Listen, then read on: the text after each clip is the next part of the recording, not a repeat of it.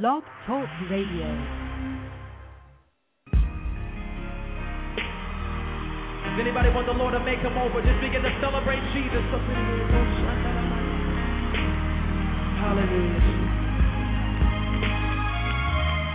You know my other side.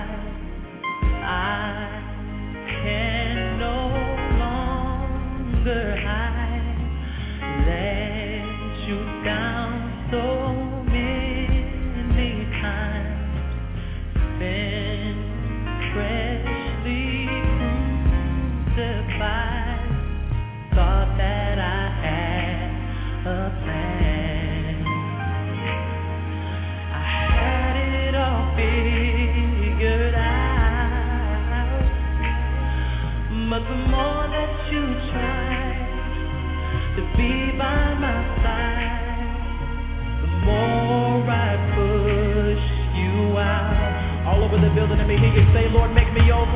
Lord.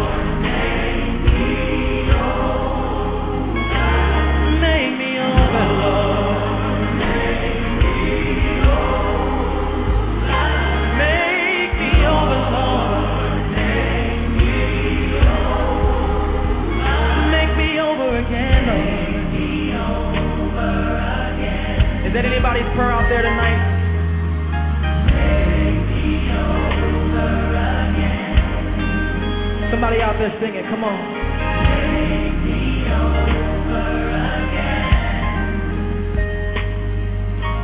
Take me over again. Time after time I failed you. Pierced your side when they already nailed you. Jesus healed.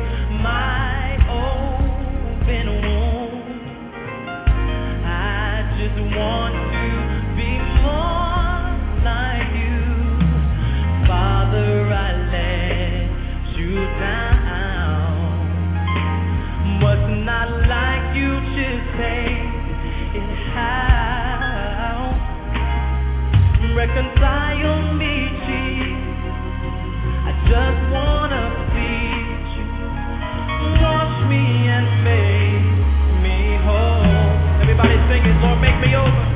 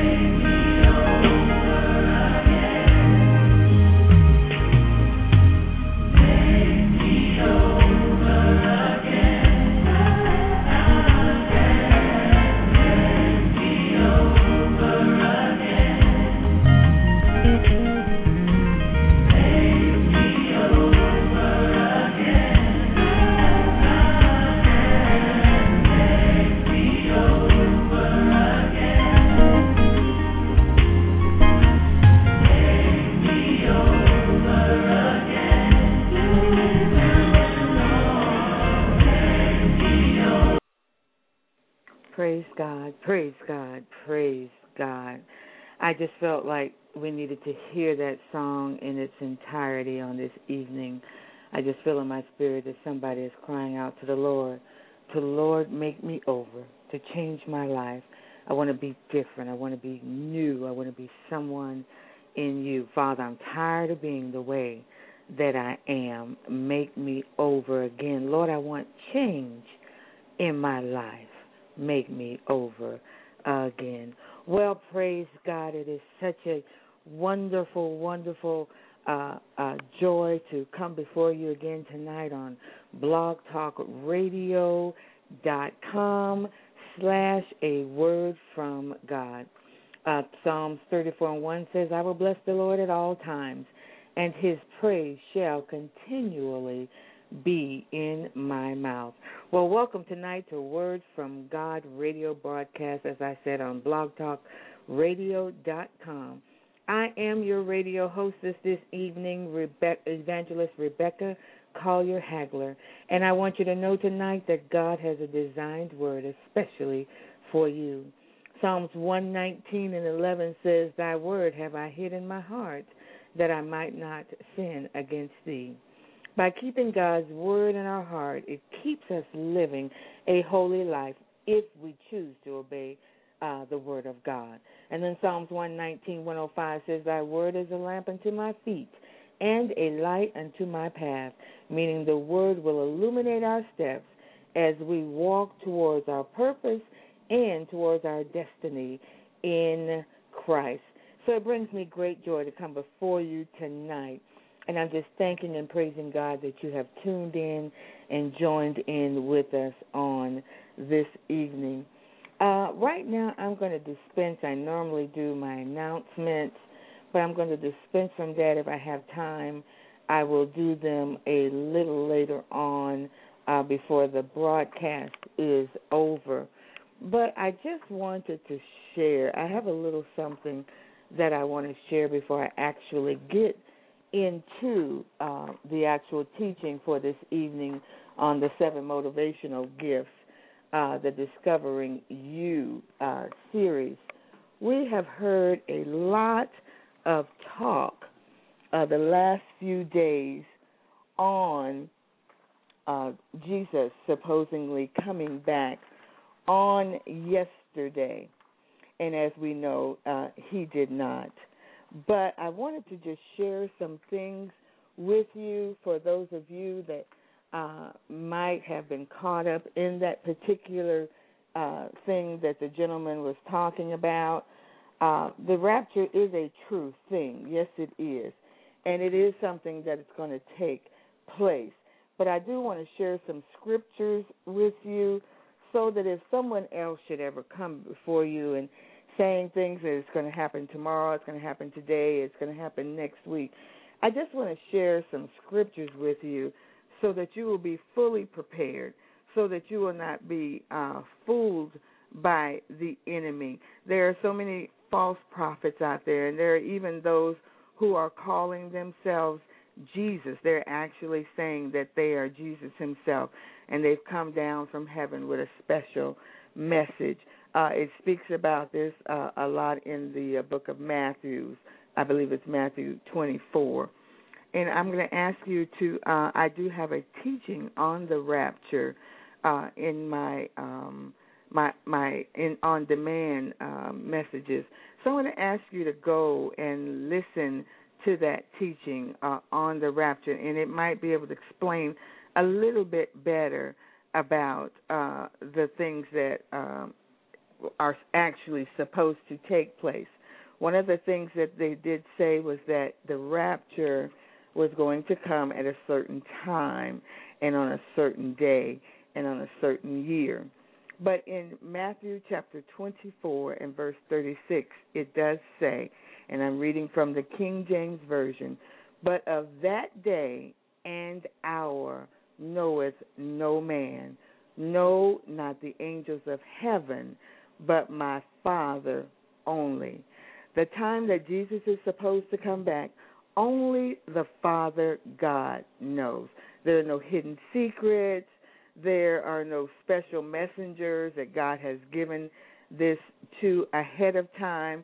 The scripture says, But of that day and hour, no man, uh, of that day and, and hour knoweth no man, no, not the angels of heaven, but only my Father. And that is Jesus speaking. So Jesus himself does not know when God says, Return back and get my children. Uh, then there was talk about uh, after the rapture hit, there would be a great um, earthquake. And then it said that uh, after that would be five months of devastating things that would take place. Well, in the scripture, it does teach us that after the rapture, then the Antichrist will be revealed. And then after that time, then will be seven years of great tribulation. You'll find all this in the book of Math, uh, in the book of uh, Revelations, where it talks about the seven years of great tribulation when the Antichrist will be revealed. Um, it will also, um, after the great tribulation, there will be um, that's when Jesus will return in the rapture. Nobody's going to see Christ. He's going to just come, and I'm going to read that scripture.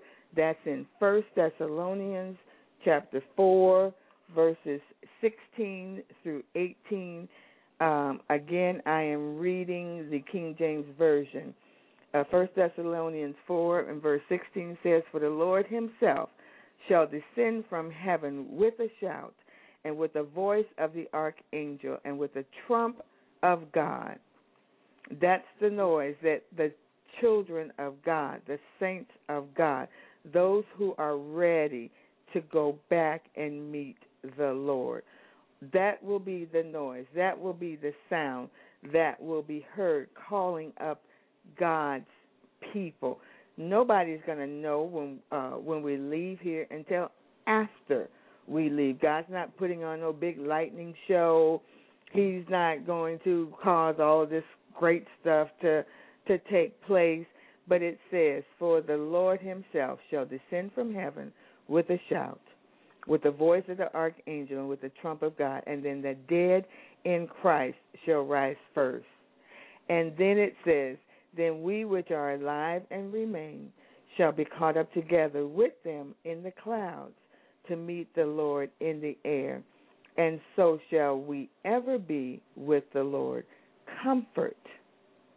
It says, Comfort. Wherefore, comfort one another with these words when when when we speak of the rapture, it should be a time of comforting others to let us know that we're not long for this world. That trouble isn't going to always last always. Some of us may leave here uh, the the normal way through death. A lot of us are going to leave here uh, through the rapture. It's coming a lot sooner than we think, but we don't know, again, I repeat, we don't know the day, nor the hour, nor the time, nor the year. And then it says in, uh, uh, I believe it's First Thessalonians 5 and 2, it says, For yourselves know perfectly that the day of the Lord so cometh as a thief in the night. When Jesus comes, he's going to come as a thief. No one ever knows when the thief is coming. No one ever knows uh, when somebody's going to try to rob you or somebody's going to try to break into your home. You don't know those things. It just um, all of a sudden you're laying there peacefully, and then boom, there's a robber there or a thief there. Or you come home, a thief has been in your house, whatever it may be, but you don't know that the thief is coming. That's why we as Christians should uh, make sure that we're living a godly lifestyle, a God, I'm sorry, a God called life, a life that is pleasing unto God. And what we need to do is we need to pray, those of us that are truly born again, those of us that know the Lord, those of us that know uh, how to rightly divide the word of truth, those of us that aren't caught up into cults and different types of, of, of teachings that don't coincide with the word of God. But for those that really know how to pray, a, an effectual, fervent prayer, the scripture says, of a righteous man availeth much. You need to pray for the people that were, uh, I would use the word duped, or the people that were deceived. We need to pray for them because many of these people trusted in this. And many of these people lost their homes. They lost their children's college education. They gave up their jobs. In some kind of way, the devil is going to try to explain this out or try to say, well, you know, I got my signs mixed up or, you know, I didn't follow the formula correctly or you know I, there was a I there instead of I mean a dot there or a period there instead of a comma. You know they're going to try to explain it, but the enemy is a liar. The devil is a liar. And he's going to do whatever he can to disprove um, the rapture. He's going to do whatever he can to make fun of the rapture, to make all of us who believe in the rapture to um, uh, look like uh, we're doting idiots, that we're stupid, that we're believing in a fairy tale.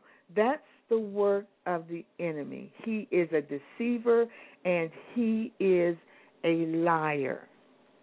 But you need to know the truth. And I've read to you those scriptures. But of that day and hour knoweth no man, no, not the angels of heaven, but my Father only. Matthew 24 and 36. That comes straight from the mouth of Jesus Christ. If you have a King James version and all of the sayings of Christ are in red, you pretty much are going to see this in in red because Jesus is speaking this. So no, if you know someone that was caught up in that, just gently pray them through.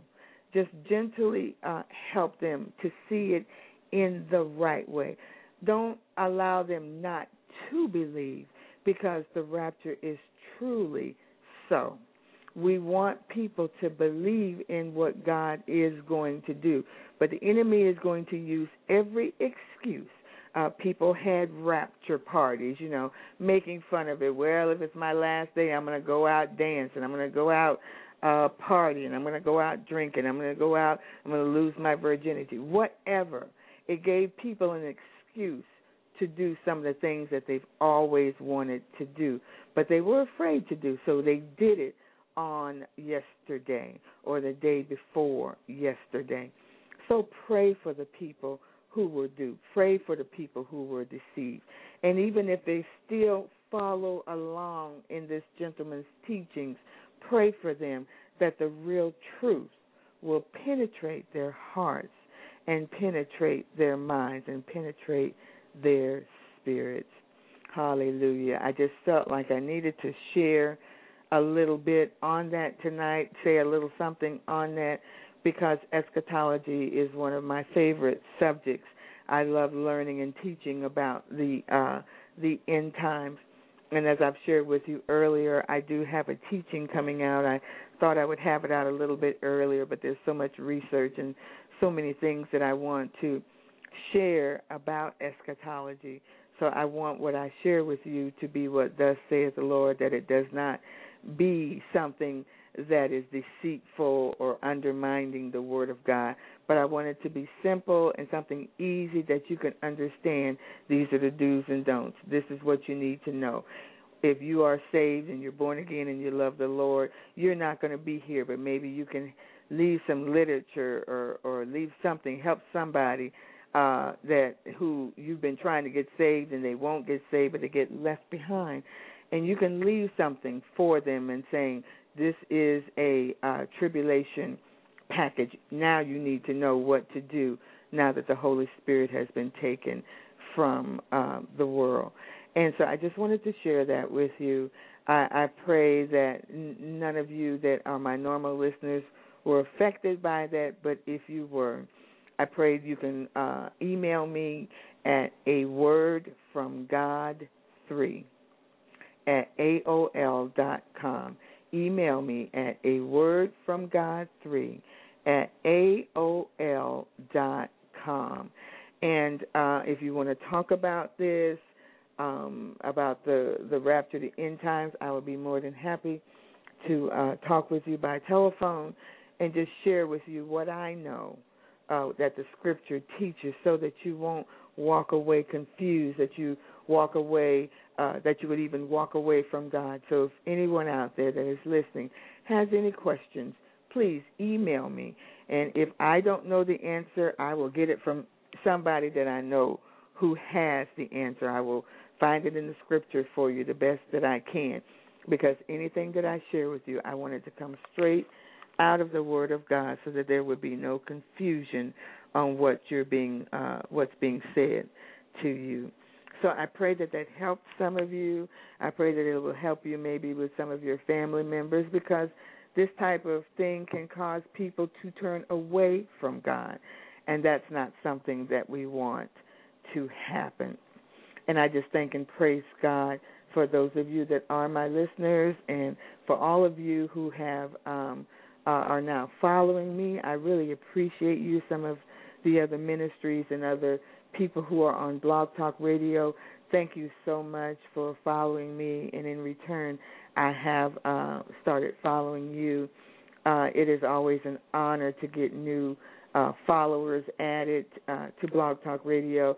It's always an honor to get uh, new friends uh, added uh, to my friendship list. And so I just want to say thank you to all of you. I love you, and if ever anything I can do, uh, please call me or email me at once again at a word from God three at aol dot com. Also, we have a blog out now, which is a uh, a word from God one dot blogspot dot com. That's a word from God one dot blogspot dot com. I haven't done a, a lot of things on the blog, but I am starting to uh, get myself more motivated to uh, do some more, uh, put some more uh, teachings and things of that nature on the blog itself. So tonight we are going to um, continue on with our series. This is going to be the closing out of our series called um, The Seven Motivational Gifts the Discovering You series.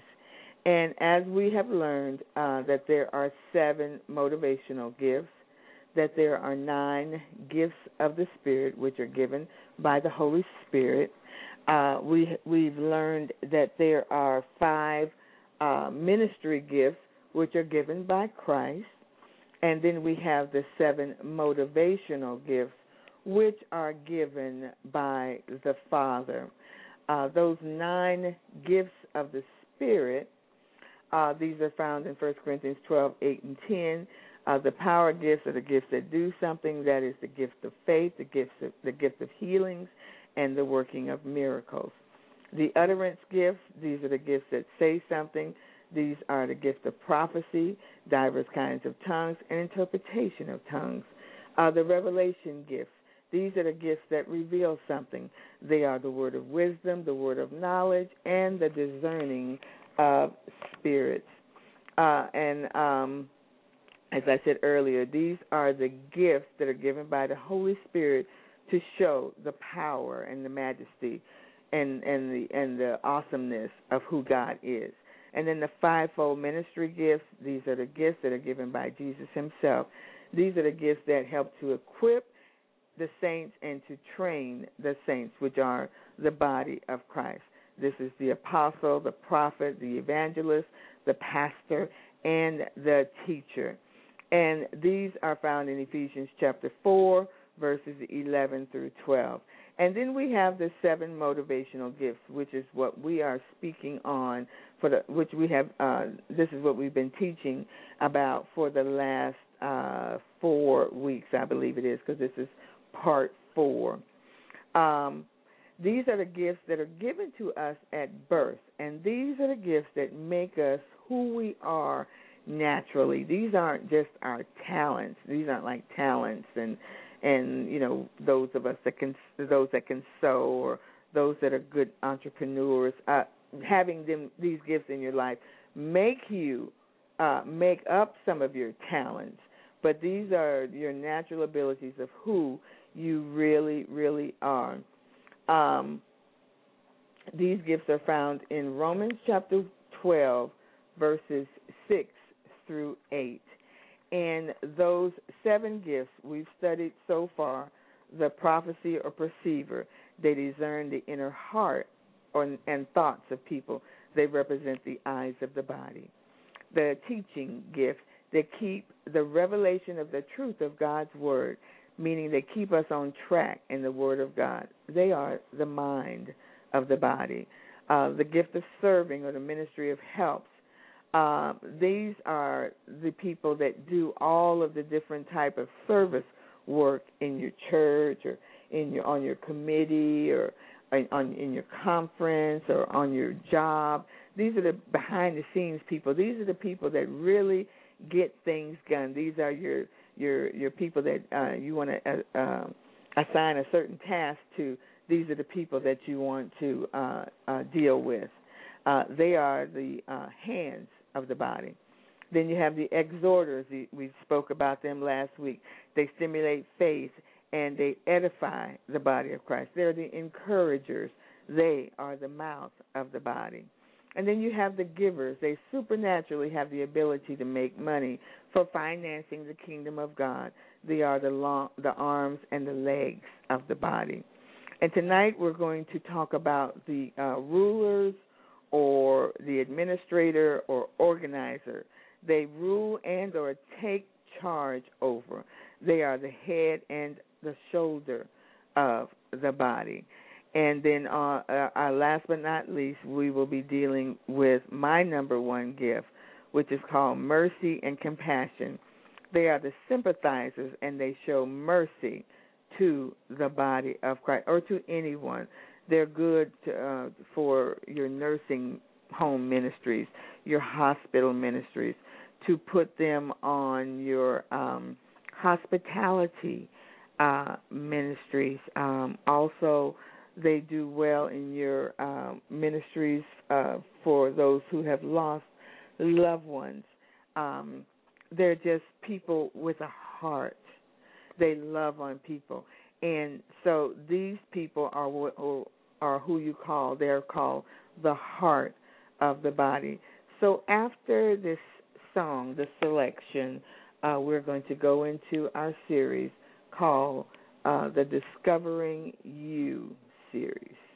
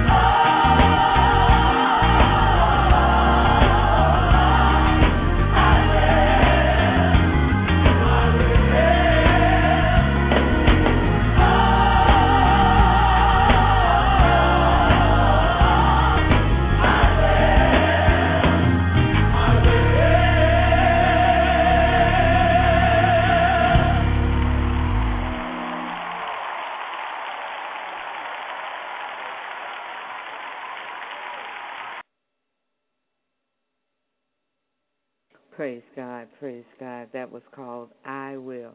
Hallelujah, praise God. Well, we're going to get into the Word of God and uh, finish out the last of our teachings on the Discovering U series. And this is motivational number six and seven that we are doing on this evening. The motivational gift of organizing, administration, or ruling, but we're going to call it uh, the administration or organizational gift. Ruling is the Greek word. Pros, I'm sorry, I can't really pronounce this, but prosis minos. Prosis, prosis minos. This means the one who stands in front of, in front of others to set over, to rule, to set over and or to rule.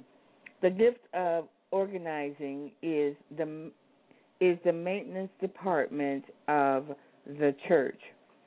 Rulers help the body define and carry out its goals. It provides leadership, support, and sees that effective needs are met by the whole body. Uh, in your everyday work, in your church, some of these people would be managers, they would be pastors, they would be bishops, they would be department heads, they would be ministry heads. Uh, they might would even be like a church administrative assistants. These are people that can get things done. But not only do they get things done, they also know how to delegate, how to delegate uh, to get other people to do certain things also. Through their talents, they help things to run smoothly and efficient, efficiently. They lead by working through or by leading others. Now, some of the characteristics of the motivational gift of organization are these. Number one, the ability to see the overall picture and to clarify long range goals. Now, they have this ability in order to keep the vision before the people. The organizer must be able to see the end from the beginning. When enthusiasm sags, the organizer can renew the vision. They have a, a knack and an ability to know how to tweak it, maybe change a little something to bring it uh, quicker to pass, or just change it just a little bit, uh, just so that it will help um, to get the get get what they're trying to do off of the ground. Number two, the organizer has the ability to organize that which he is responsible for. A task unattended, unattended results in chaos. What happens is the ruler brings order out of chaos through his ability to organize and sets the wheels of progress in motion. Also, um, up under number two, he is not a procrastinator. He doesn't put things off. He has or she has a desire to complete tasks as quickly as possible. They have an awareness of the resources available to complete a task. Um, they know what is at their disposal to complete the task at hand. The resources at their disposal are time, money, and manpower. Actually, this is number three, so let me go over that one again. Um, they have an awareness of the resources available to complete a task.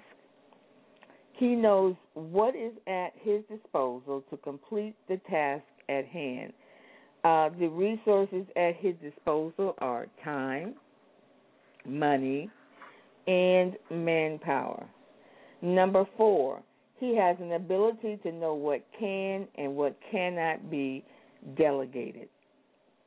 This is a spiritual insight that an organizer or an administrator has.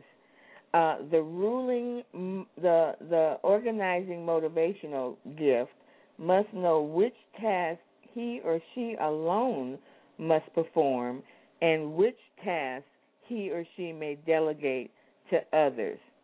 The more he can delegate, the more he can concern himself with the responsibilities of ruling. That's why in certain corporations and even in our churches, you have the the CEO or the pastor or the bishop uh, uh, of a church or a CEO of a um, of a corporation, and then you may have like an administrative assistant up under both of these, or you may have uh, uh, uh, like a general overseer up under the corporate person, and then you have your department heads.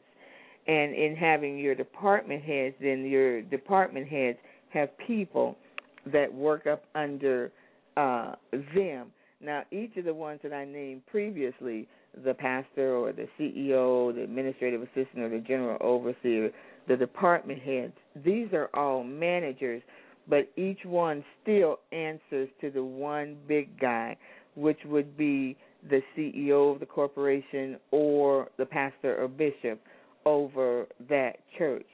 And then that person has what they're supposed to do. They they have certain tasks and things that they're supposed to do, so they delegate it to the um uh, the overseer or they delegate it to the administrative assistant and then he or she in return goes to each of the department heads and there's a certain thing that they're supposed to do uh, and then they find other uh, people who like the servers who will work up under them to get the full task completed. And if everybody is doing his or her job, there are never any hurt feelings because the head person has delegated everything that needs to be done so that each task will be done by the right person. Um, number five,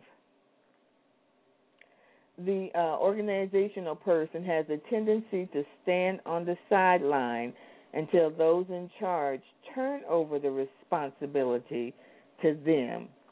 An organizer or an administrative person, he or she is anything but a glory grabber.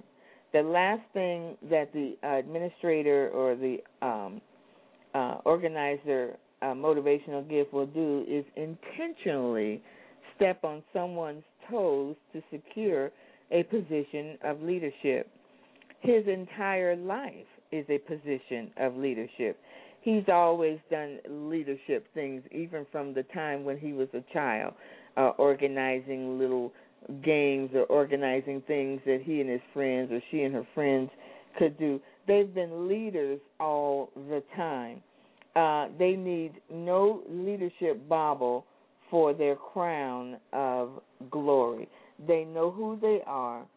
Uh, they're happy in their job. Other people like being around them.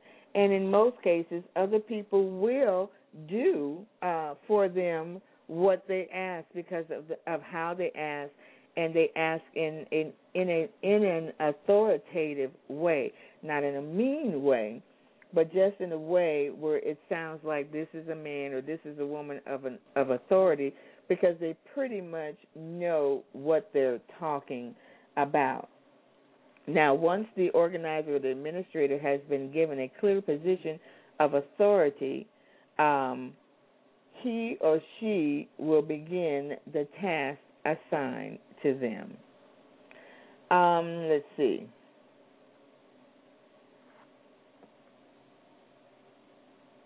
Okay, I'm make sure I don't have my uh, my paperwork wrong here. Okay, um, that was number five. This is um, number six. I'm sorry, this is number five. He has a tendency to assume responsibility if no structured leadership exists. They have a tendency to, to assume responsibility if no structured leadership exists. If they see that there's no leadership in in a committee, they'll just stand up and immediately start doing things. Start uh, saying, you know, I know that you're good at this. Could you do that? I know that you're good in this particular field. Can you do that? They just kind of begin to take charge because they see that there's nobody there in charge. So they immediately begin to do what their gift tells them to do, and that is to take charge of uh, leadership. Uh, he or she knows that nearly every situation in life requires some type of leadership. Both his spirituality and personality make him a very likely candidate to step in where no formal leadership exists. Uh, number six, a willingness to endure reactions from workers in order to accomplish the ultimate task. Number six, they have a willingness to endure reaction from workers in order to accomplish the ultimate task. Uh, the organizer, the administrator, he or she is not concerned about what people may think about them, good or bad. Their aim is to guide the people through the uh, required steps to the successful complete, completion of the task. And number seven, there is a fulfillment in seeing all the pieces coming together and others enjoying the finished product. The organizer is always working towards the goal. Let me read that again.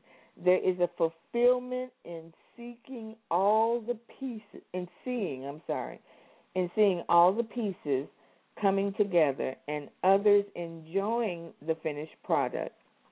The organizer is always working towards the goal. Their greatest satisfaction is not in the job itself, like the server, but in the completion of the task. Their reward is not in the praises of men, but in the completion of a job well done. They have a desire to move on to new tasks when one task has been completed. They are not ones to sit on their laurel on their laurels. Once a task has been com- been completed, they will become bored and possibly irritable if they are not given a new task to accomplish. These are the people that are kind of antsy. You know, they they they always like being busy. They like working. They like uh, challenges. They like goals. You put a goal before them, they they go for it. They do it just like that um they're they're very goal oriented. They they they want to do it. It's not so much that they want to do it fast per se but they want to do it so that they can get that particular task completed. They don't like to have to keep going back and repeating the same old task. They want to get the task done so that they can move on to the next thing that they have to move on to now, misunderstandings of the motivational gift of an organi- of an organizer or an administrator. Number one, the ability to delegate responsibility may appear as laziness. The ruler is far from lazy, but his readiness to delegate tasks to others may be misinterpreted, especially by those to whom he has delegated a task. Remember, he needs time and space to oversee the entire project. Number two, the willingness to endure re- the willingness to endure reaction may appear as callousness. Uh, they have an ability to stand up to critical anger uh, that may give the impression that he is cold and unfeeling. This could not be further from the truth. They reckon the project to be greater than the individual involved, especially uh, himself. They they don't mind if people say this and that about them because they're not motivated by what people say. They're not motivated by what people think. They aren't emotional type people. They're movers, they're shakers and uh even though you know they they they want to get a task done to some people it may seem like all they care about is the task and not the individuals but that's their makeup, that's their DNA, that's who they are. It's not that they're uh, that they don't care about others, they don't care about people, but their mind is so focused on the task, and uh, and that's all that they see at that point and at that time. Number three, the neglect in explaining why the task must be done may may prompt workers to feel like they are being misused. Sometimes because they're busy people, they don't always have the time to sit down and talk to uh, uh, the people that are working with them because there's so much to be done. And so they may go up and say, "Well, you know, I need you to answer this question." And he said, "Well, I don't have time to answer it now. You need to get back to work." Um, some people will take that. Well, you know, you're just using me. You're not. uh uh You don't care about me or care about my feelings. You don't even take time enough to stop and care about my questions. But you can rest assured that whenever there is a uh an organizer or an administrator, they have somebody who they are always in contact with, and you can go to that person and get whatever questions you need answered. Uh, trying to get a question answered from an organizer or organizer or an administrative type person is going to be really hard because they're too busy. Uh, they've got not just you, but they have other people who they're dealing with, and that's why they have the department heads or the administrative assistants up under them so these people can answer your questions because the head person has to make sure that everything is running smoothly. Because if he doesn't if it does not work it's all not going to fall on you or fall on me but it's going to fall on them because they headed the project. Viewing people as resources may give the impression that projects are more are more important than people. Um, this is quite the contrary. The project is for someone, it's for God, or it's for uh, a corporation. And the people are employed for the good of others. The people are employed to work, to train, and or to build. Uh, the organizers are working for uh, God's glory. And what that means is they're working to build up the kingdom of God or they're working to uh, build up the reputation of their corporation. Uh, number four, the desire to complete tasks swiftly may appear to be insensitive to the schedules or priorities of others. This concern is nearly always secondary to the task over which he has uh, responsibility. Sorry, we're having a little storm here in uh, Dallas. Uh, and let's go on. It says, um, let me read that one again. It says the desire to complete tasks swiftly may appear to be insensitive to the schedules or priorities of others. This concern is nearly always secondary to the task over which he has responsibility to the ruler, to the organizer, to the administrator, it's all about getting the job done. And then we have some childhood characteristics of individuals with the motivational gift of uh, ruling or organization or administrator.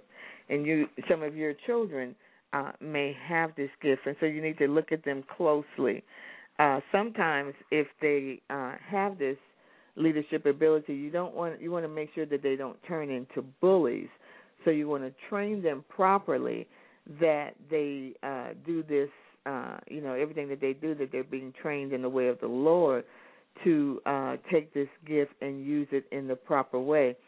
Some girls in school they call them the mean girls they can take this in a different way because all the girls like her and so they all roam around her and whatever she says they do but she can take it to a point where she can lead them or the boy can lead them in bullyish ways to do things to hurt other people so if you see this ability in your children, you want to train them properly. And these are some of the characteristics of individuals with the motivational gift of organization. Um, they will take control of games. Uh, they uh, they like to establish rules. They like making teams.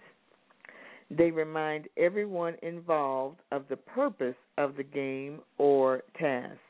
They work well by themselves. They're highly goal oriented. Uh, they can be distressed at delays or setbacks.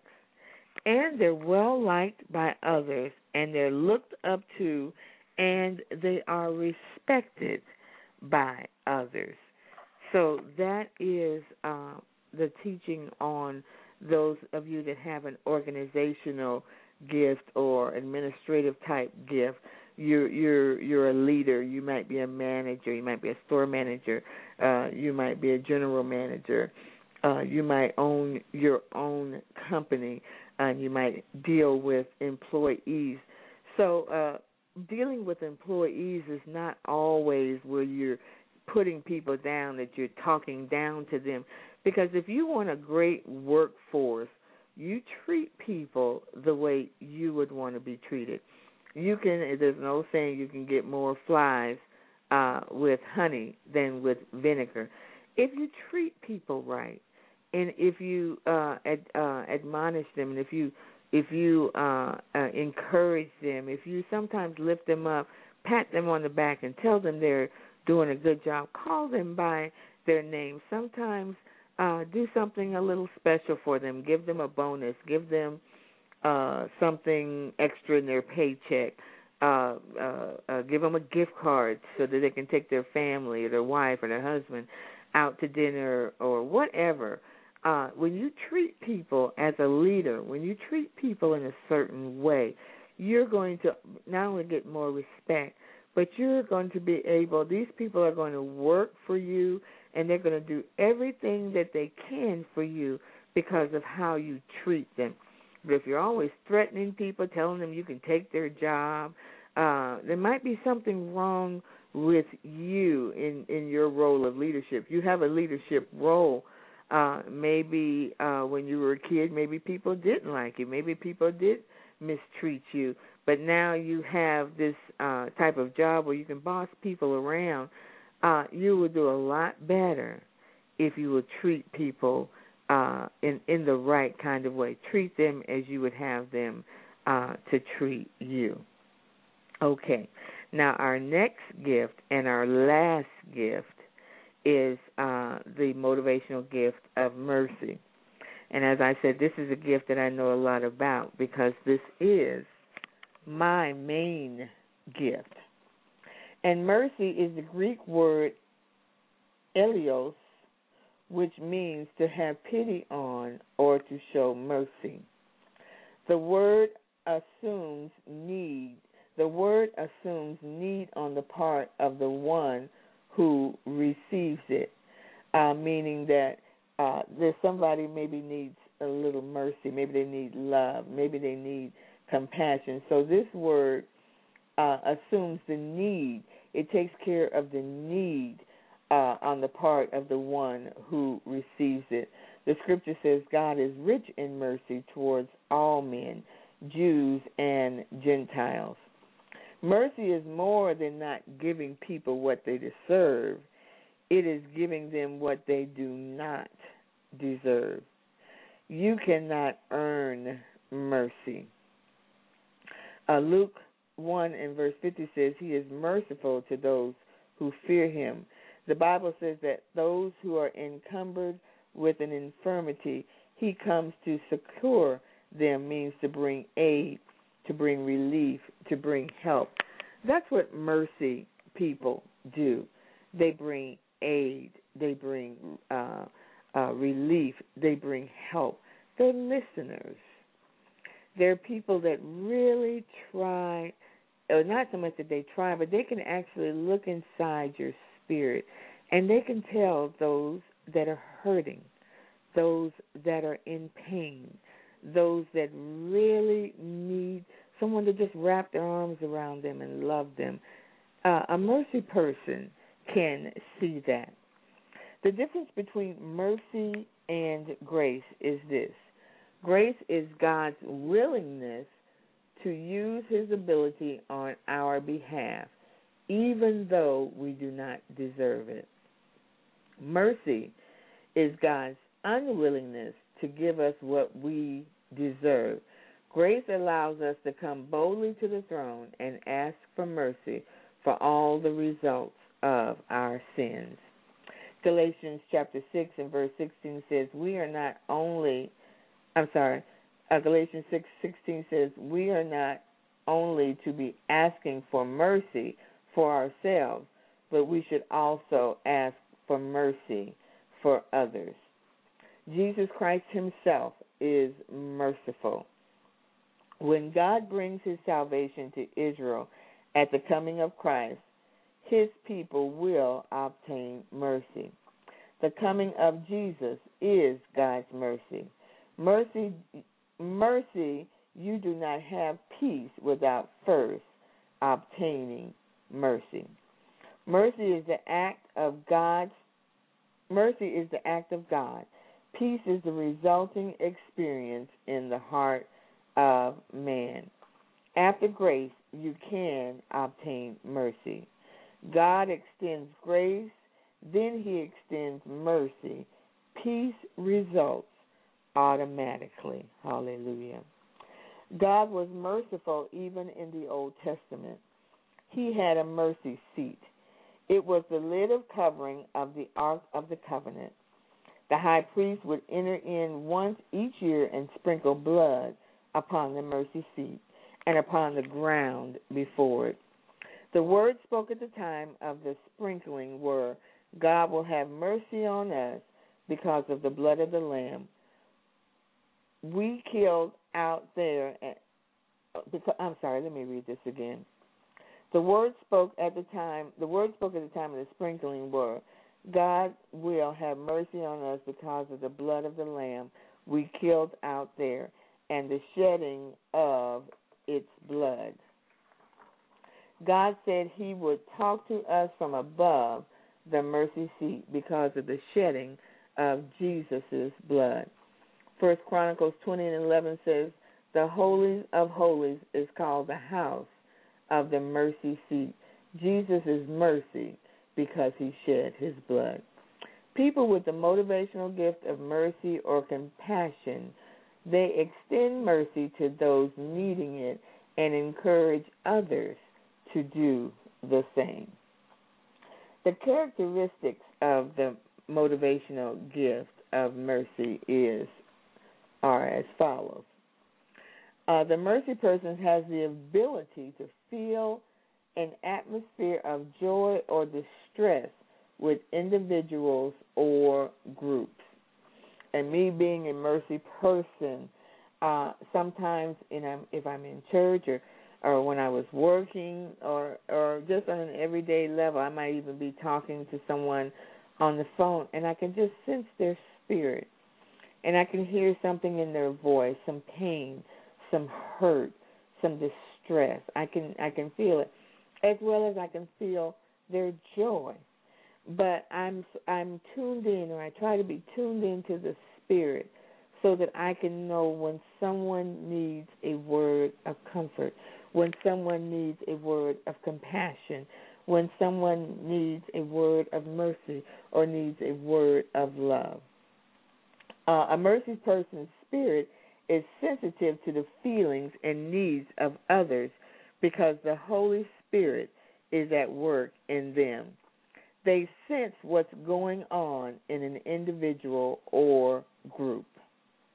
Number t- number 2, an attraction and an understanding of people who are in distress. A lot of times um, in, in any church that I've ever been in, it's like the Lord always allows me, or He always uh, has me to zero in on the people in the church who others overlook or who others don't pay much attention to or who others just don't see. It's not that they're being mean, it's not that they're being ugly. They they just they're walking in their gift and I'm walking in mine. And I begin to see these people, and sometimes it's just a, a handshake, sometimes it's just a hug. I'm a hugger, so I like to hug people. So it's sometimes it's just a hug, just a. Uh, I'll always try to find a word of comfort to give somebody, or I'll find something from my retail background. I'll find something on her, and I say, "Oh, you look so pretty in pink," and and and uh, you know maybe she didn't like the pink outfit she had on, but once I've told her that she looks pretty in pink, a smile comes up on her face. Or I'll tell her, "Oh, you're just gorgeous. You're a beautiful woman of God." Or you're a handsome young man. And people sometimes that's all they need. Sometimes they just need somebody to make them feel good about themselves. So if you're a compassion person and you're moved by compassion, you're moved by mercy, you're moved by love, find something on somebody or just look at them. You know, compliment their hair, compliment their shoes, whatever you can find. Or just if the Lord gives you a word for them, or you can just walk up to them and say, you know, sweetheart, I I was just looking at you, and I just want you to know God loves you so much. That's not a lie because God does love. He loves all of His children. But sometimes God will just see things. God will allow us to see things in others to bring about a smile or just to bring about some peace. Sometimes just to hug somebody. Sometimes just to call somebody. Sometimes maybe take them to dinner. Sometimes maybe it's a, a, a making them a cake or making them a pie. Just something to bring a little comfort, a little love, a little compassion uh, in their life. Um, uh, I'm still on number two. It says an attraction to and an understanding of people who are in distress. Uh, people who are motivated by mercy, they are supernaturally drawn to those who need mercy in its varying forms there's so many different ways you can be merciful and loving and compassionate to people. For this reason, um, a person that's motivated by mercy must remain sensitive and obedient to the current movement of the Holy Spirit. You're always praying because you want to make sure you do and say the right thing to this person because they're already in pain. They're already hurting. And like I said, sometimes you don't have to say anything. Sometimes it's just a love, uh, it's just a hug, or just to take their hand and just look them in their eyes and say, you know, you are so loved. God loves you so much. You know what? Let me get your phone number. I want to call you and just talk to you. Here's my phone number. Sometimes you just need to talk to somebody. Just give me a call, you know. And you just got to stay sensitive. Do whatever the Holy Spirit tells you to do uh, for this person. Uh, number three, a desire to remove hurts and bring healing to others. A compassionate person knows that God is both willing and able to heal the present distress. Compassionate people are eager to bring the person in touch with the healer. So many times uh, when I know that someone is emotionally hurt, or you know in in in emotional pain is my time to just minister to them. First of all just listening to what they have to say. And then uh sharing if you have a story or just sharing uh the uh, the goodness of God with them letting them know you know you're not alone.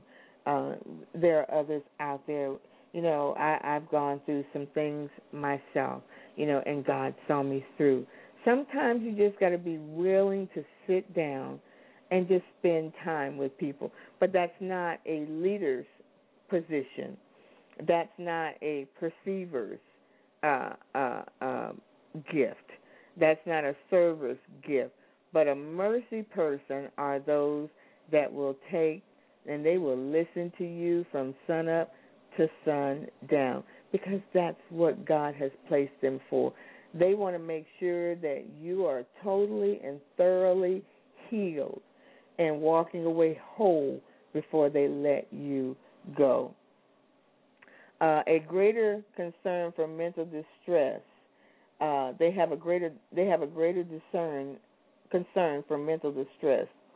The physical distress though not insensitive to the physical need of people, the mercy person's motivation is primarily concerned with the spiritual and the emotional condition of a um, of an uh, of an individual.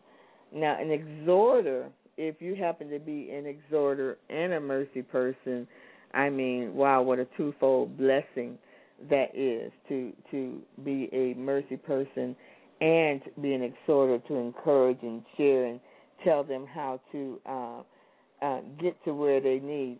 But if you're just a mercy person, um, you can share scriptures, but it's basically all about showing love. It's basically all about the touch. It's basically all about just sitting and listening to an individual. Number four, an avoidance of firmness unless he sees how it will bring benefits. Firmness is not part of the mercy motivational person's basic personality or spiritual makeup. We're not mean people. And uh, we're not super firm. We can be firm if we see a, a, a need, if we see how firmness is going to benefit this person. But this person, we see a lot of times we see the hurt. So first of all, we're trying to remove the hurt. We're trying to remove the pain.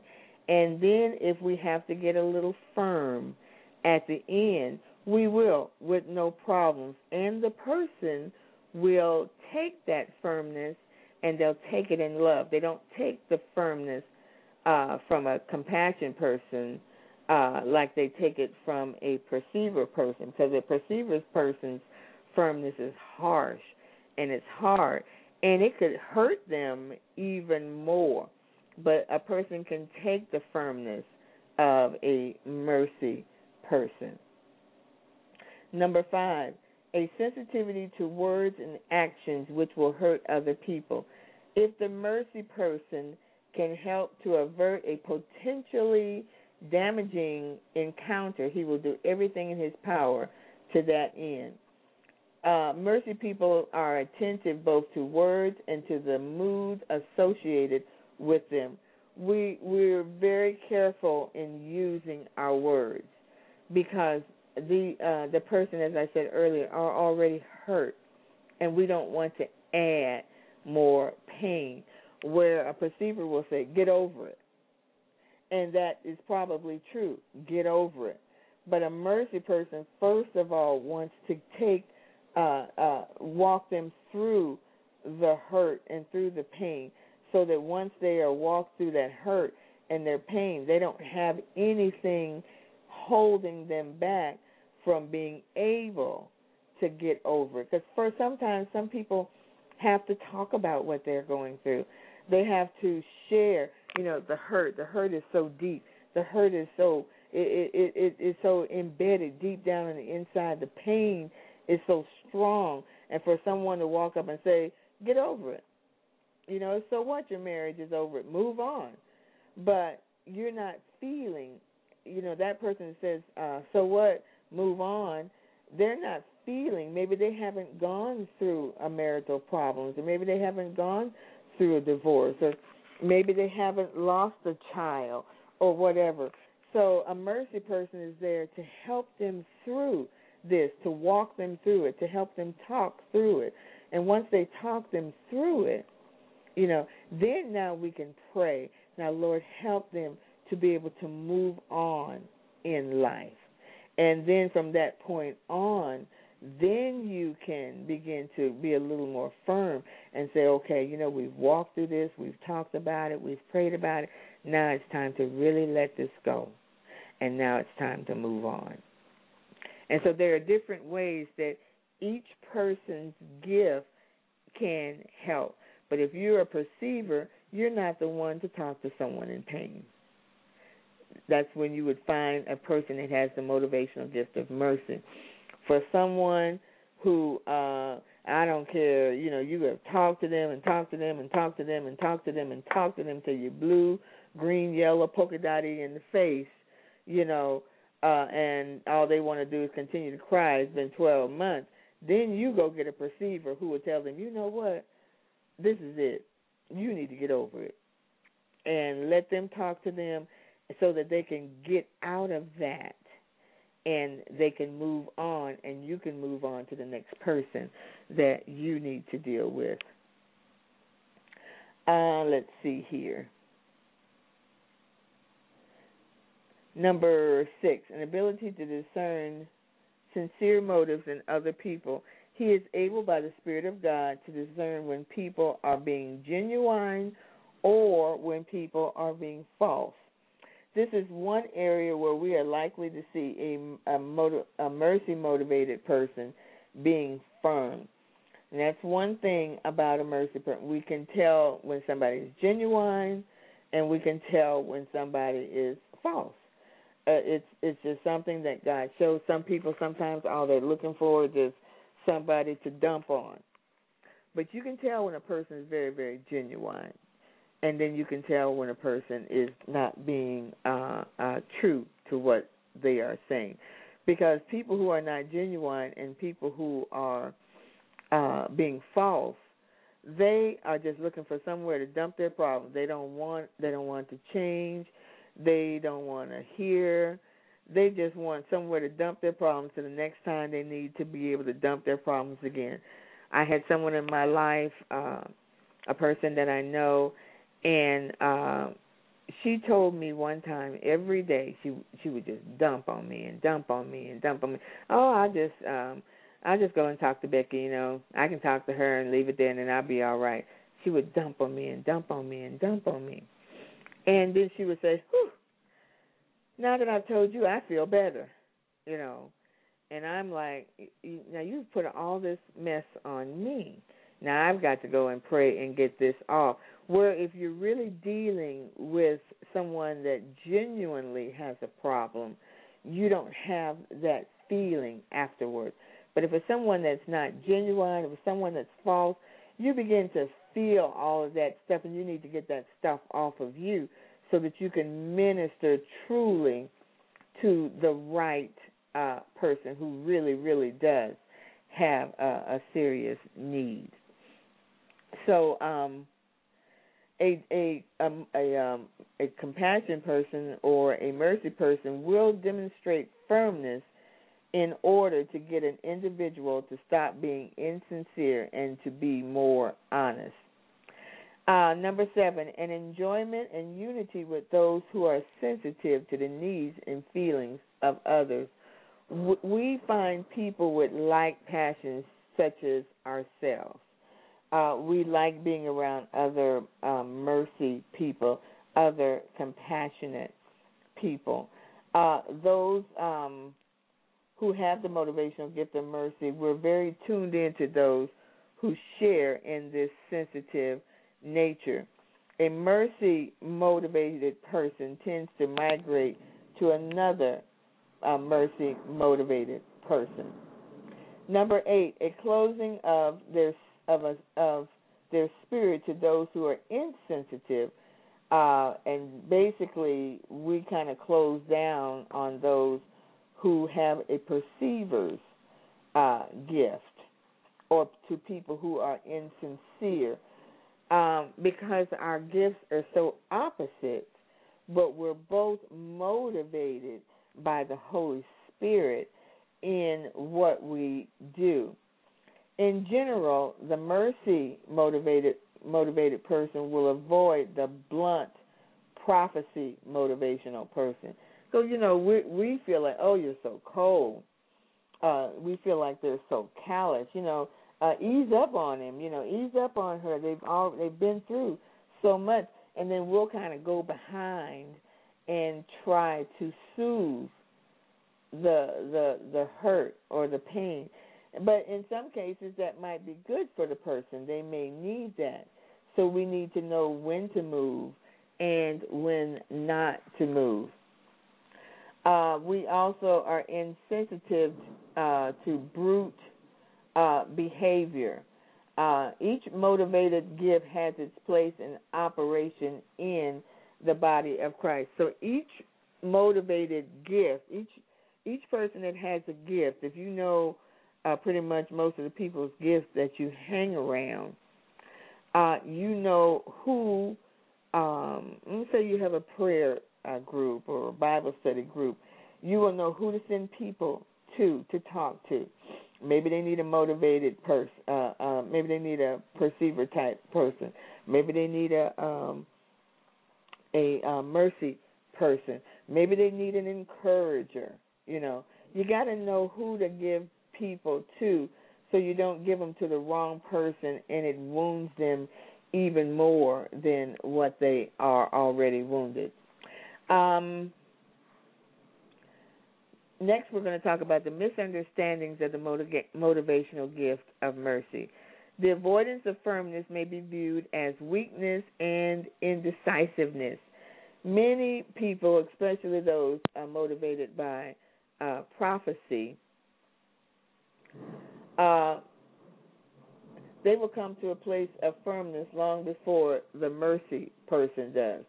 This is not a weakness on a mercy person's part, but this is our strength. Our strength is love, compassion, and mercy. Um, the the uh, perceiver person, their gift is more of a harshness, uh, a tough, you know, a tough love type person. We're the uh, we're the easier, easy going people. Because you are motivated by mercy does not mean that you're weak. Uh, some people have took my meekness for weakness, thinking that uh, they could say anything or do anything or so on and so forth.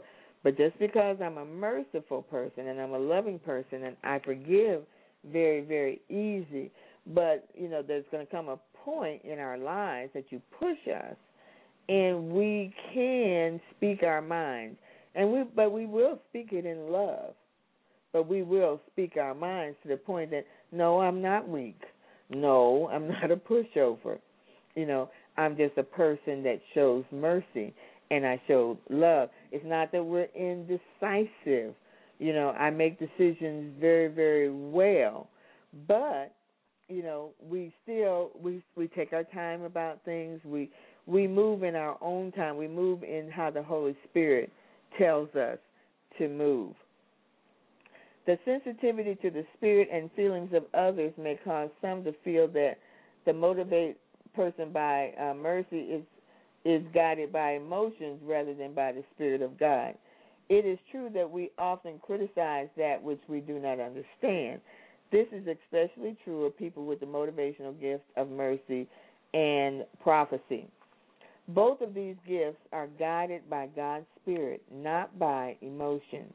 It appears to us as though they are guided by emotions because, in order for us to act in such a manner, we would have to be guided by emotions.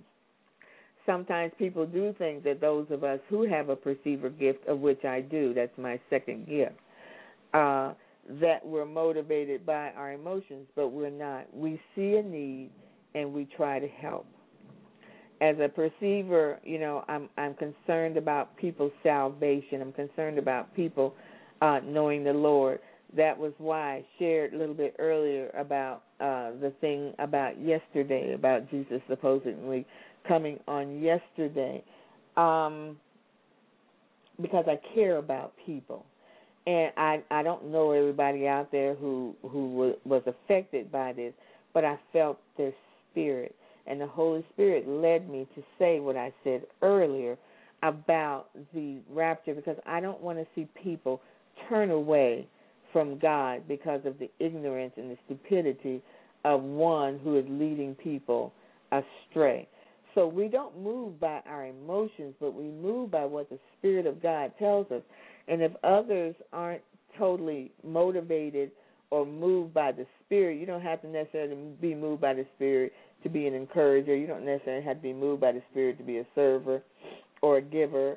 I mean, you you can be moved by the Holy Spirit to do such things, but we who are perceivers and we who are mercy people, we are totally our gift is totally motivated by the moving of the Holy Spirit in our lives. And he tells us what to do, when to do, and how to do it. Number two, the attraction and understanding of those in distress will be misinterpreted by those of the opposite sex. Uh, because we are uh, merciful, compassionate people, we are drawn to whoever is hurt. Uh, I'm a female, but sometimes the Spirit of the Lord, may, I may look out and I might see a brother hurting, but I have to be careful because someone can take that in the wrong way. And so if you if you feel like the Lord is telling you something to tell someone, then you take another brother with you. Or you take another female. You take someone else with you when you're dealing with people of the opposite sex. For this reason, um, and, and this one here, it says this is a very dangerous position. For this reason, it is best for mercy motivated individuals not to minister alone. However, you will often find that God, in His divine foreknowledge, has a husband and wife team who are both mercy motivated individuals. This will help keep all ministry contact in proper balance.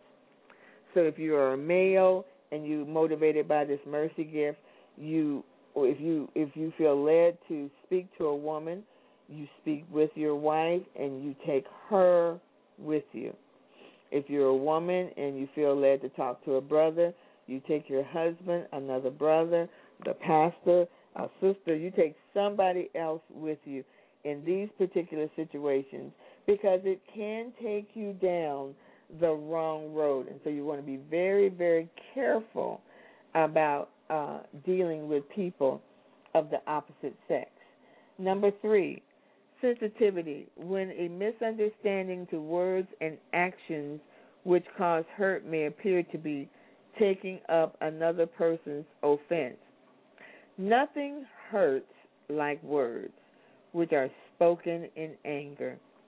No wound takes so long to heal. The mercy motive will be very sensitive to words and actions which could cause such hurt. Sometimes the person is not aware of the words or actions as is the motivated uh, mercy person. For this reason, it may appear that he or she is taking up the offense of another, while in reality, he is only being spiritually tuned in to the potential I'm sorry, let me read this again. For this reason, it may appear he or she is taking up the offense of another, of another, while in reality he is only being spiritual, spiritually tuned into the potential for damage by God's Spirit. The ability to detect insincere motives may cause some people to feel that he is hard to get to know.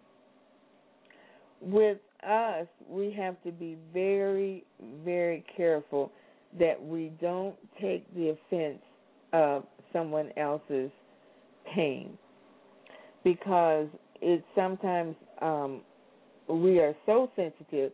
We're so sensitive to the spirit. We're not only sensitive to the spirit of the Lord, but we're sensitive to that person's spirit. And sometimes we can even, you know, if if we're dealing with another woman, like I deal with women a lot, and maybe uh her husband left her or her husband cheated or something uh went on in her life where somebody seriously caused her pain. It's easy for us to pick up on that offense and we have to be careful that we don't uh take that offense and allow ourselves to be in um conflict with the person that's caused them pain. We want to always make sure that we're prayed up, that we don't allow uh, that person's uh, pain to affect us. You know, where maybe um, I've been hurt by um, a, a, a man or something like that, and she's been hurt by a man, and then all of a sudden we both find ourselves there uh, bashing men that's not what that session is for. That's not what being a mercy person is for. You can tell her, I understand your pain. I understand what you're going through. But you know what? Keep your heart open. love will find you again, that kind of thing. Because then then you can start feeling that anger and that pain and that unforgiveness and you can cause your own uh ministry and life and, and a lot of things in your life to be hindered be hindered because you're harboring something that wasn't even something for you to harbor. You just took on someone else's offense. And then the Bible also tells us about the Good Samaritan in in Luke 10, chapter 30. Uh, chapter, uh, I'm sorry, chapter 10, verse 30 and 35. Uh, the Good Samaritan is a type of the fall in Adam and the redemption in Jesus Christ. In verse 30, you can see the the thieves as representative of the devil. Uh, the certain man uh, could be Adam. The raiment of the man was authority. Uh, him being half dead um, meant he was spiritually dead. Adam listened to the devil. Um, uh, he committed treason against God and and lost his his rights um, in in the Garden of Eden. Uh, we need to know that uh, religion cannot save you. The law cannot save you. Uh, the Good Samaritan is a representative of Jesus. The oil is a representative of the Holy Spirit. The wine is a representative of the blood of Jesus. The two pence, of course, was two days' wages. So you can kind of see the mercy side. You can see where the enemy came in and tried to destroy one uh, Adam, but Jesus came in and changed everything around, and and and and the Good Samaritan shows the spirit of mercy and love, which is what Jesus does. Jesus comes in and he shows mercy and love and compassion and grace and all of those wonderful things uh, he gives to us. Now, some of the childhood characteristics of individuals with the motivational gift are mercy uh, they are usually quiet natured. Uh, my mother always told me when I was a child I was very quiet natured. They're easily upset by loud noises or harsh commands. They prefer quiet surroundings. They're lovable, cuddly, and they smile a lot. And um, I've often been told that I smile a lot. I have a daughter that we both just smile all the time. Uh, they tend to be close to mother and father. I was very, very close to my to my mother. Uh, they tend to be daydreamers. Uh, as a little girl, I used to daydream all the time. Uh, difficult for them to communicate, can readily talk about things, but not about feelings. They feel very deeply. At one time, it was hard for me to talk about my feelings, and and but once I received Christ, a lot of things changed in my life. But these are some things that you might see in your children that um, uh, you might want to look and see. You know that you may have a compassion child. I do have uh, one granddaughter that I know has a compassionate. Uh, she's a compassionate person, and we call her the heart of the family. And that's little Tajay. But um, they feel very deeply. They like fairy tales uh, love stories and animal stories. Boys are big on pets, girls love dolls. Uh, they're unable to stand up for themselves even when in the right. They easily gravitate towards children whom others do not like. Uh, they're easy to correct, but many times obey only because of fear of rejection. They then have bitterness towards those who make them obey. And last but not least, they are followers and not leaders. So this is uh, those are your motivational gifts. Um, that one, the last one we did was on mercy. So um, I hope that you learned some things through this particular series because there are uh, so many of you that need to know your gift, that need to know why you do the things that you do, need to know. Um, uh, who you are. Uh, so many people are, you know, when they leave home, I got to find myself. I got to find who I am. All you need to know about who you are is to know what gifts God has given you at birth.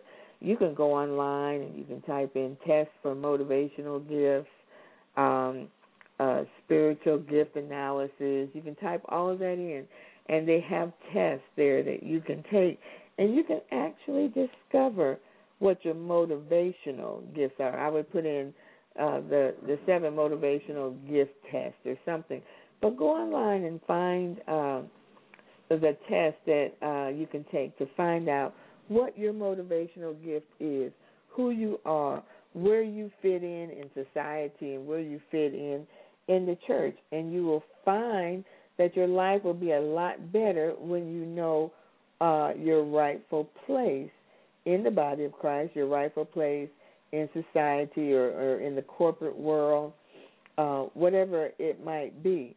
But find out what your motivational gifts are. Find out what your motivational gifts are with your children, uh, with your spouse, uh, your mom, your dad. You can so easily get along better with people if you know what each person's motivation is. Because sometimes uh, husbands and wives get into fights. Well, you're not like me. You know, you're cold hearted and you're callous. That might be because he is a perceiver. It's not that he's cold hearted or callous. He just doesn't see black. He doesn't see white. I mean, he's black is black, white is white. There are no gray areas. You know, they're no nonsense kind of people. They're not. I mean, they like to play and joke, but that's not their their uh, main thing that they do. Or mercy people, they say, you always every time I turn around, you're crying. You cry over a TV commercial. You cry over this. You know, uh, because you're sensitive. You you you're motivated by love. Certain things make you happy. You'll see a good story, a a life touching story on TV, or or or something that just uh, just touches your heart, and you cry you might see a reality show. Someone loses weight. You know, they were big and really huge, and now they're down to 150 pounds from 450 pounds. And I mean, and you just see it, and you're happy for them, and you cry. But now you know why. Because you're a person that's motivated by compassion. Every time I turn around, you're giving stuff away. Every time I turn around, you, you, you you're giving money to the church. Every time I turn around, you're giving money uh, to the beggar on the street. That's because you're motivated to give.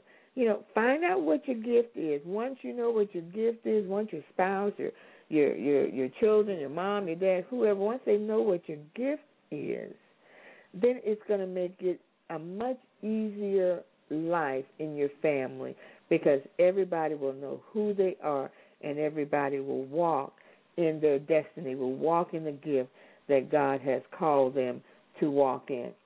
I have one other little thing here. It's called the dropped dessert, and it's a modern day parable by David by Dave Wilkerson. And it's someone drops a beautiful dessert on the way to the table. This is what each motivational gift would say.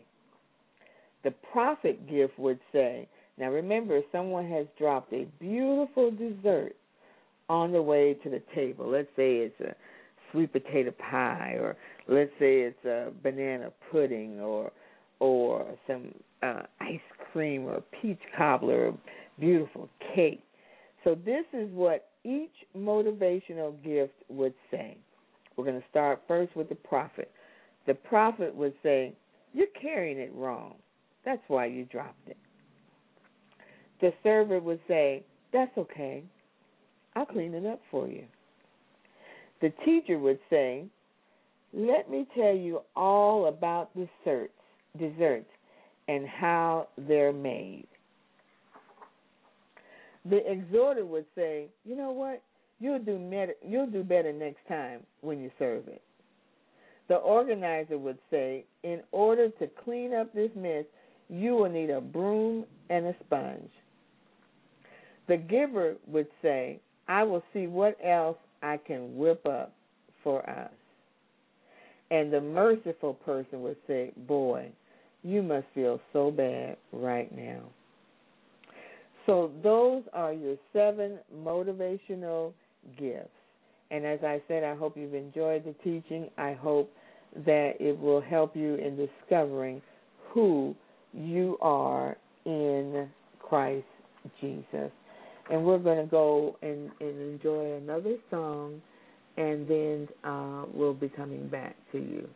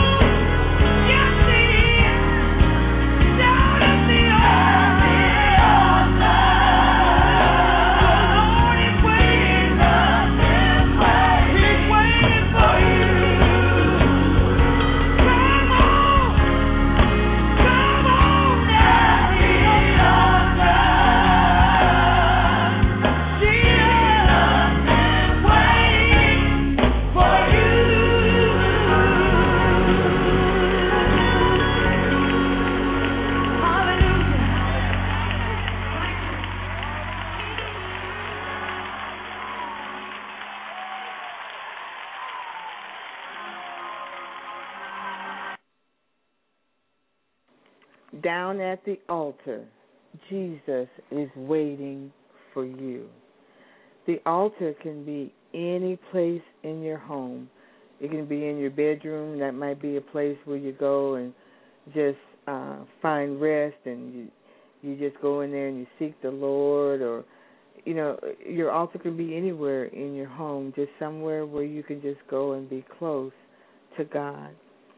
And I never ever like to do any type of ministry without being able to let you know that God loves you. Scripture says, For God so loved the world that he gave his only begotten Son, that whosoever believeth in him should not perish, but have everlasting life. Jesus wants you to be saved. He does not want you to live in this world and uh, live in this world without Him. And I'm not saying that when you receive Christ that it makes things a lot easier. It does make things easier because you have Him. You'll still have certain problems and situations, but you won't go through them by yourself. You will go through them with Jesus. But to live a life without Christ, uh, it's a life that has no real meaning to it. You want to know what the meaning of life is? The meaning of life is Christ Jesus. Having the Lord in your life, loving you, guiding you, directing you.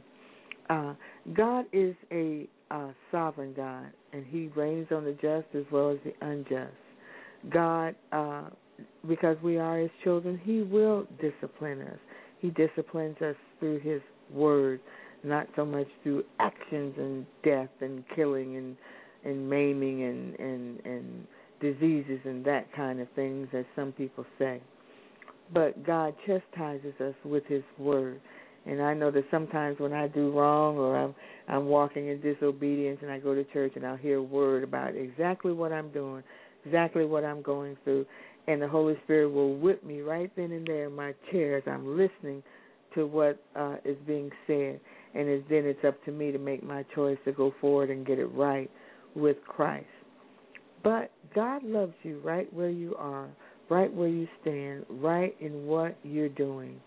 And don't ever let an opportunity go by when you hear someone saying that uh, God wants to save you. Jesus wants you to ask Him into your life. You need to turn your life over to God.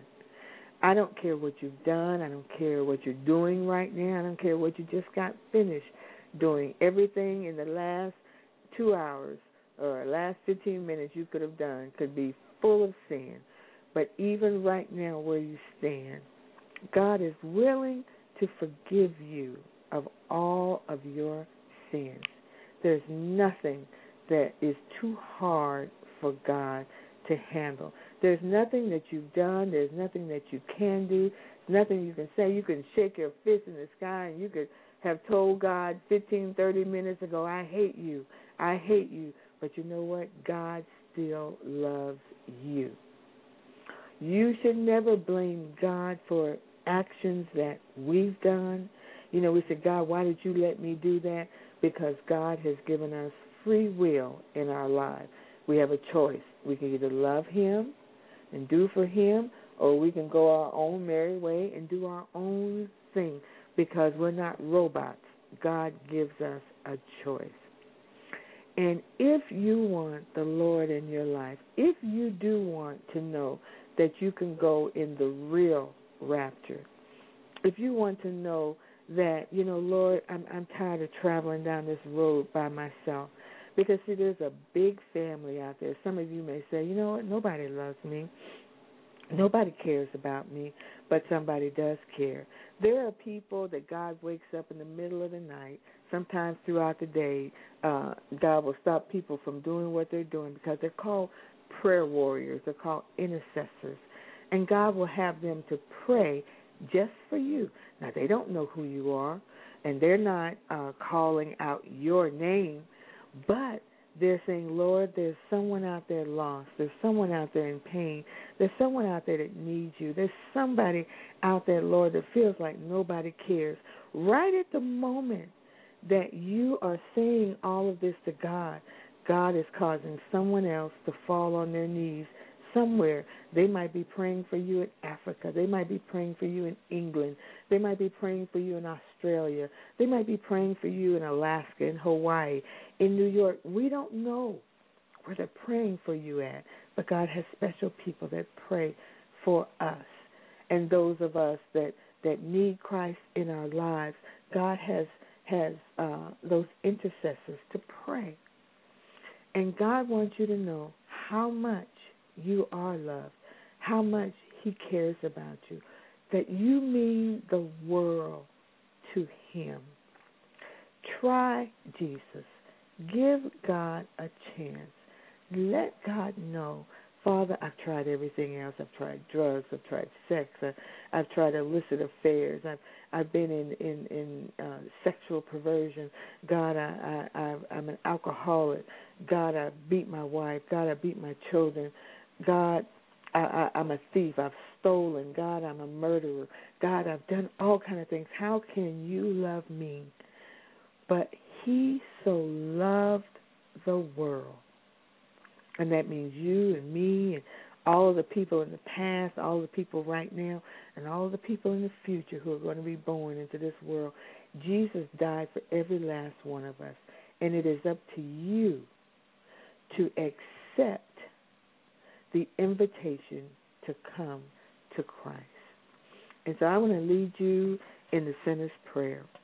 And if you're not saved and you want to be saved, all you have to do is just ask Christ to come into your life to save you, to forgive you, renounce all of your sins. Thank uh, thank Jesus for coming into your life and saving you. And if you mean that in your heart, if you mean that in your heart when you pray, God will save you right there on the spot. So I'm going to pray, and I'm going to ask you to repeat after me. And uh, once you repeat after me and you mean this prayer and you've received Christ, I'm going to ask you to email me and let me know, and I will send you some information to uh, uh, get you started on your journey in Christ. But let us pray. Father God, in the name of Jesus, I ask that you forgive me of my sins. Jesus, come into my life and save me. I no longer want to live in sin. Forgive me, Jesus. I renounce all of my sins. I renounce all of the workings of the devil in my life. And I thank you and I praise you in Jesus' name. Amen. Now, if you prayed that prayer and you really meant that prayer from your heart, you might cry. You may not feel anything. Your hands may go up. You may be on your knees. I don't know what you might be feeling at this moment.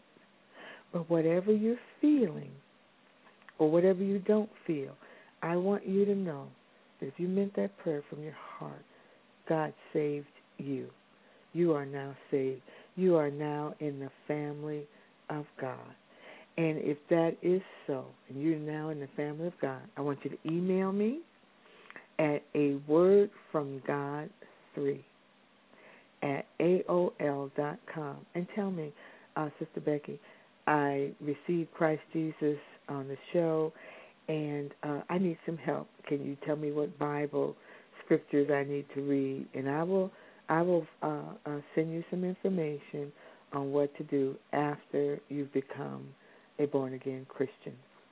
Well, I thank God for each and every one of you. I pray, as I said earlier, that you learn something about who you are uh, in the Discovering um, U series.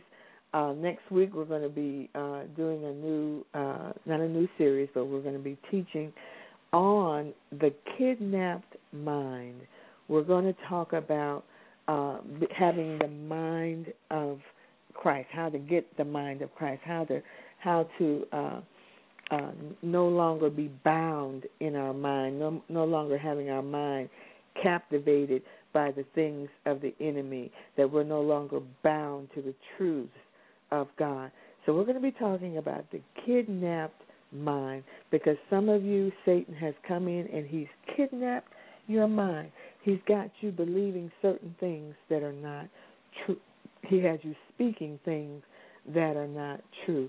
And so we want to uh, speak on the kidnapped mind next week. We want to uh, set you free in your mind, set you free in your spirit, know how to handle, how to use the Word of God for every situation in your life.